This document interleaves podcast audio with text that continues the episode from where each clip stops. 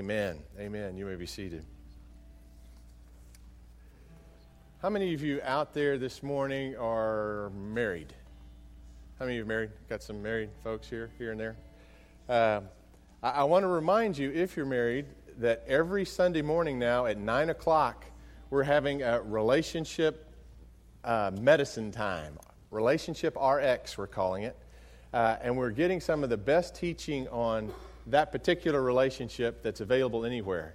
Um, the kind of comments I've heard is uh, a, a lady's spouse said, You mean my spouse isn't the only one? Uh, th- there's insights and understandings uh, into how we are different that are absolutely revolutionary and help us so much better to, to meet the needs of one another in that very critical relationship. You're committed to one another. There are needs that only your spouse can satisfy for you. And those of us who are goodwill spouses are being armed with new information, new insights for how we can deliver on that heart's desire in these relationships. They're really good. Now, let me ask, especially the guys, how many of you have ever been to a marriage seminar where the net effect when you walked away was total anger? Anybody ever been to one of those? Okay, you're not going to raise your hands. That's just me, me and a few others here.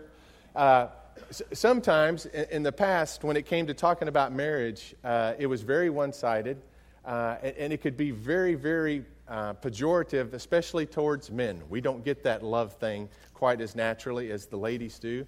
And a lot of guys would walk away uh, with big time blue toes. Uh, but that is not the case here. There's wonderful insights on both sides of the marital relationship. And I just want to encourage you Uh, to be there. One of those insights could transform things dramatically. It was a bus ride, and it was a crowded bus, and it was going to be a long ride.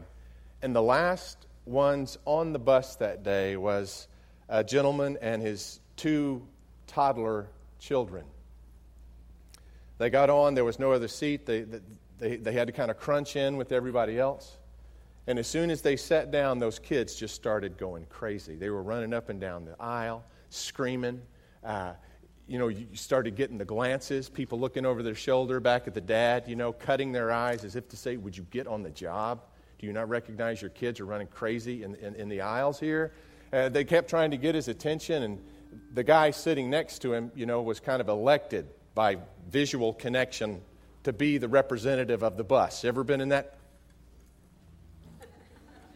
you know, and, he, he, realized what he had to do, so he turned to the gentleman and he said, Sir, sir, please, do, do you not see your kids running crazy in this? But all, all, of us are tired. We're going to need to get some sleep on this ride. Would, would you please control your kids? And the gentleman, as if halfway through that statement, came to his senses and said, Oh, oh I'm sorry. I'm sorry. We, we've just come from the hospital and I just lost their mother and my wife to cancer.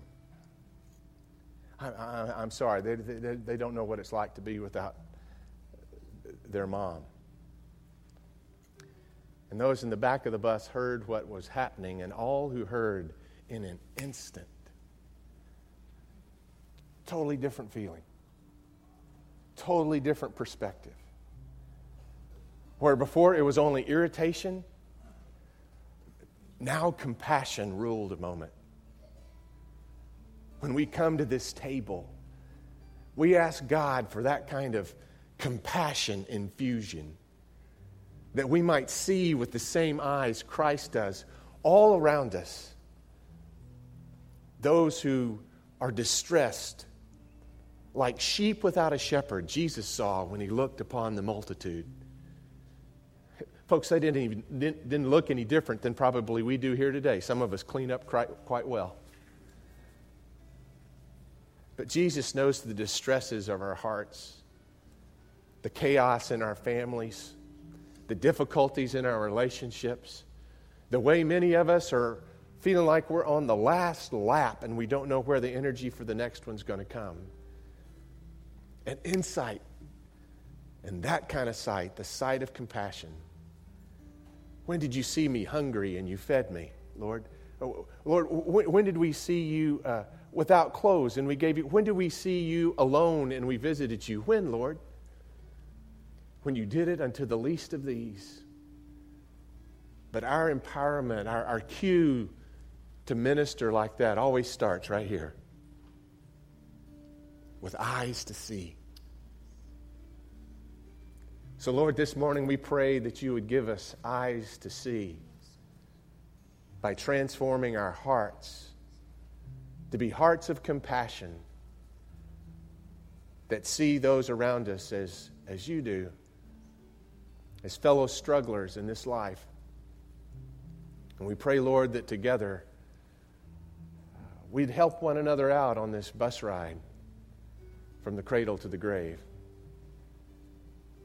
Help us to be those, Father, that look with compassion on every person around us. Help us to see. Open our eyes this morning, especially around this table that you set for us, the one who called us into the harvest. Lord God, we thank you that on the night that you gave yourself up for us, you took bread and you broke the bread. You gave it to your disciples and said, Take and eat. This is my body, which is given for you. Do this in remembrance of me.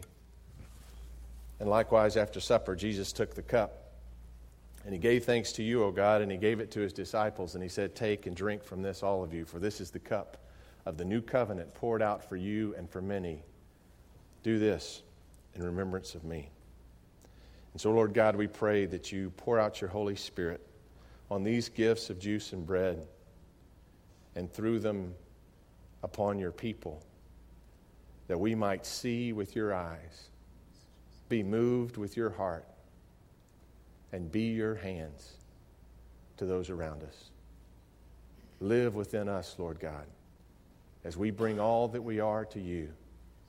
Pour all that you are within us, we pray. In the name of the Father, the Son, and the Holy Spirit, we pray as, Lord Jesus, you taught us to pray, saying, our Father, who art in heaven, hallowed be thy name.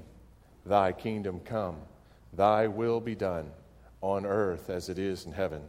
Give us this day our daily bread, and forgive us our trespasses, as we forgive those who trespass against us. And lead us not into temptation, but deliver us from evil. For thine is the kingdom, and the power, and the glory forever. Amen we invite you to the table of the Lord.